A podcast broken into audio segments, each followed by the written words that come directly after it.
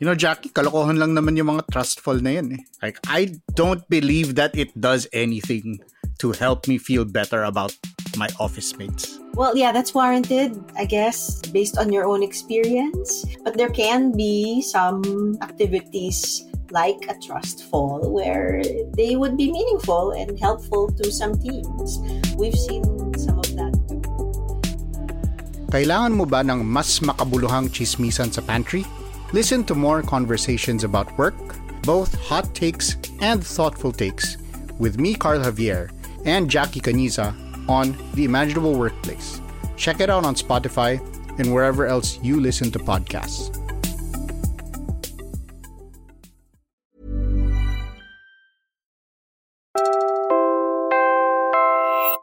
You're listening to Puma Podcast. Hi, I'm Bella Perez Rubio, Puma Podcast for Teka News. 40 years ago, Ninoy Aquino was assassinated on the tarmac of what was then called the Manila International Airport. The van that carried his body away played a crucial role in this historic event, but had long been forgotten in the ensuing decades.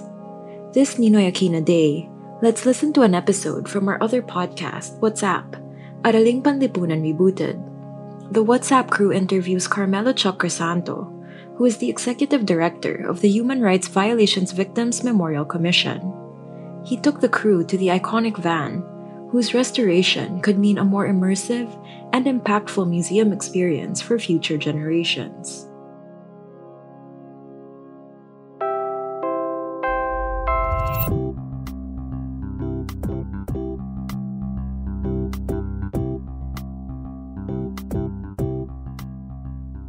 In 1983, we had been under martial law for a decade, and Ninoy had been in the US for three years, and he was ready to come home.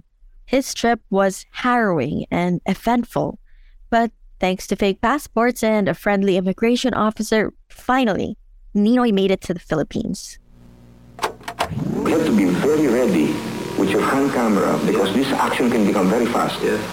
In a matter of uh, three, four minutes, it could be all over, you know. And I may not be able to talk to you again after this. only to be gunned down on the steps before he reached the ground. If you watch the Sandra Burton footage, you'll see it took less than 15 seconds for everything to go down. Three AVSECOM officials, that's the Armed Forces of the Philippines Aviation Security Command, boarded the plane and escorted Ninoy out. He was shot shortly after and never reached the bottom of the stairs. His body was then dumped in the van. And to this day, no one is sure if he was still alive or already dead. We all know the picture. We have seen Ninoy in that brilliant white suit. Behind him, Rolando Galman, his supposed assassin, is also visible. And clearly in the background, you can see a dark shape of a van with the word AVSECOM printed on it. AVSECOM, short for Aviation Security Command. It's mentioned by newspapers in passing in their articles about the incident. His body was retrieved from the van, and the rest is history. Ninoy Aquino's body was marched through the streets so people could pay their respects. They came out in the millions. It was one of the most attended funerals in history It was the spark that ignited the Filipino people. and inspired us to overthrow a dictator. With all the upheaval and change going on, what happened to the van that whisked away Ninoy's body? The van didn't start out as an iconic piece of history. It was an armored van, one of two of its kind that was specially designed for the Aviation Security Command. There were a few special features, and the van was heavily armored, but it was launched into history that fateful day when it became Ninoy's burial shroud. Here's someone who has followed the van story for decades. I'm uh, Carmelo Crisanto. They call me Chuck. I'm the executive director of the Human Rights Violations Victims Memorial Commission. Our, Or, more commonly known as MEMCOM.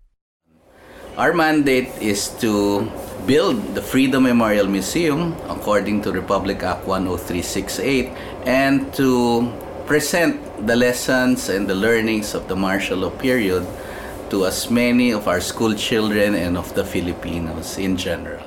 It's his job to make sure that we hashtag never forget. Here, Sir Chuck is talking about the last time the van was featured in an exhibit.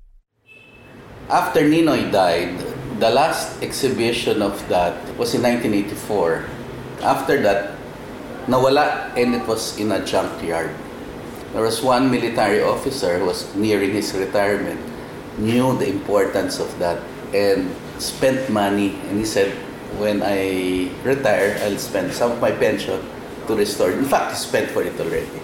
Just buying it in an auction from the junkyard. Unfortunately, he got cancer. So all of his money was spent on, on his health. And the story goes, as he was going to die, he told his wife, Sorry, ito lang mapapamana ko sa'yo. Of course, the wife, the junk. and it stayed there, you know, junk lang. Until he had only one line in his last will. Hopefully, you'll find someone who will take care of this. For years, the van was abused, fell into disrepair, and got vandalized. People even used it for target practice. You can still see the holes from the bullets. But thankfully, it was found. And he was going to make it the centerpiece of a new museum a museum to memorialize martial law and those who fought against it. But the van was in bad shape. So Sir Chuck has been working on restoring it properly with the help of some trusted experts from the University of the Philippines. There are still some repairs to be done on the van as of this episode. Unfortunately, the welder fell ill and uh, cannot see very well, so he, he cannot do it. So I'm in search of another contractor who is used to restoring armored vehicles. We went with them to a secret location, We want to tell you where, but it's best we don't. and there it was.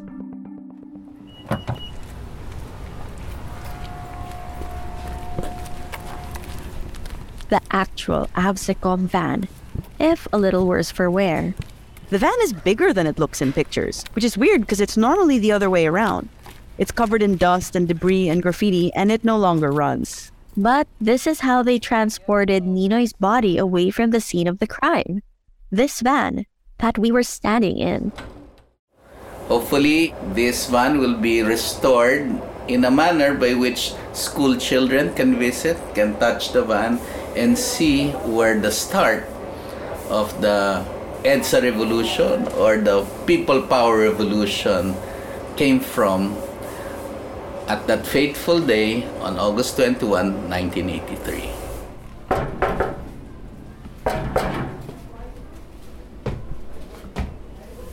Um, nandito kami sa loob ng Absecom van.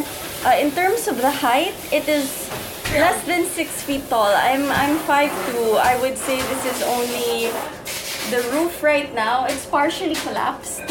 And the roof of the van right now is about 5 feet 6 inches high where I'm standing. Um, it wasn't originally like that, but nag-cave in na yung uh, bahagi nung ceiling niya.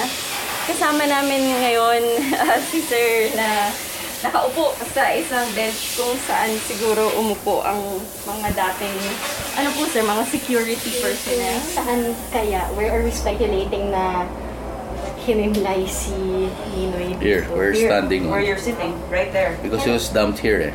He wasn't like brought in delicately. He was Yeah, just just dumped. So here. Space must have been here. It's not a tall person, you know. And to describe it for our listeners, no, this is not a comfortable van. There are no proper seats, no cushions, no comforts. It, it it's the only thing really that you can sit on is a box na provision kung saan dumadaan yung gulong sa ilalim. Um, it's very thin. yeah. The floor is hard, and the sides of the the truck really feel like a building. They, Very fortified. It was so hard to believe we were just standing there where history was made. And it became even clearer what his last moments were possibly like. Ito siguro yung ah, kung saan yung gulong eh. So siguro na dito sila nakaupo.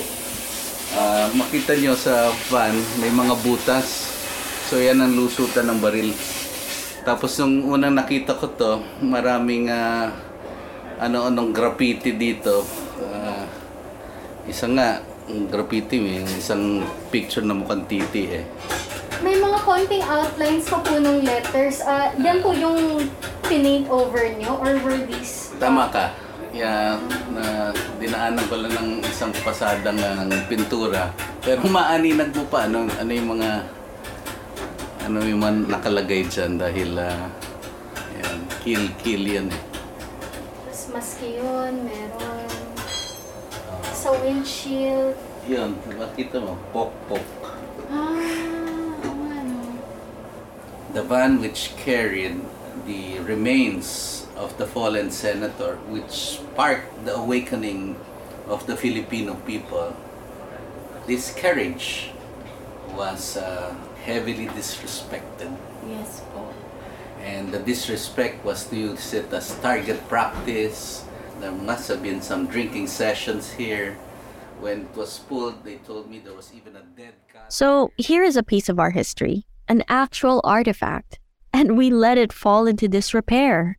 In a way, we failed our hero by letting a piece of his story be forgotten. It's time we do better. And we can start by patronizing our museums and learning more about the artifacts in them. What was your feeling when you saw this the first time? Like when you got to see it? When you realized, oh my god, that's the van. What, what was it like? I just said what you said. Even Sir Chuck was a little starstruck by the van. It really is seeing a piece of history in real life, a piece of history you can touch and feel and walk into. And he's committed to doing right by it. The plan is to restore it as much as we can, while also preserving some of the history the van has witnessed since its brush with fame. It's a testament to what might still be out there. Maybe a little worse for wear, but it could still be revived and restored and tell us about who we are.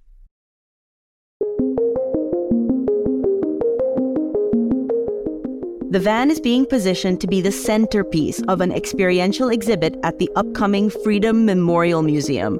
It's going to be built in the UP Diliman campus, but because it's still in its planning stages, there's nothing to visit yet. Hopefully, it'll be up and running soon. But once everything is in place, the museum will have all sorts of exhibits and house many of the martial law martyrs' memories. Visitors will get to interact with the van, just like we did, and physically experience the space where Ninoy died. Um, That's apart from from 83 to 2018. That's how many years? Oh, more than 35 years, the lost van. The van will finally get the attention and recognition it deserves.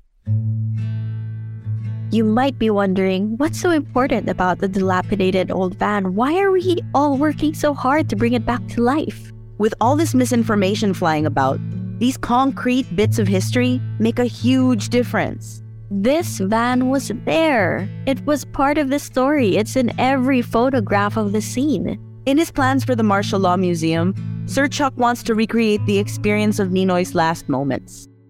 For many people, this was Ninoy's finest hour, the moment that he proved himself to be a hero. It was his resolve that showed us that we were worth it. We were worth facing down his own death. And this van is a testament to his sacrifice.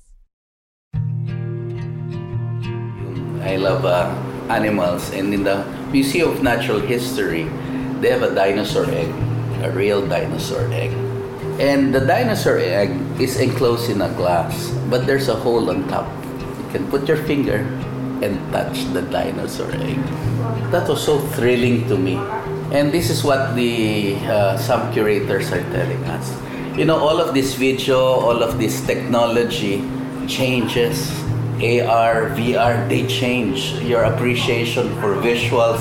Okay na tayo dati sa black and white. Later on, may HD. Later on, may OLED na. So, but nothing can replace an artifact. Because that artifact will speak to that person. Like my finger on that dinosaur egg. If I get the kids hold the side of the Absecom van, I think it will be something that may change them.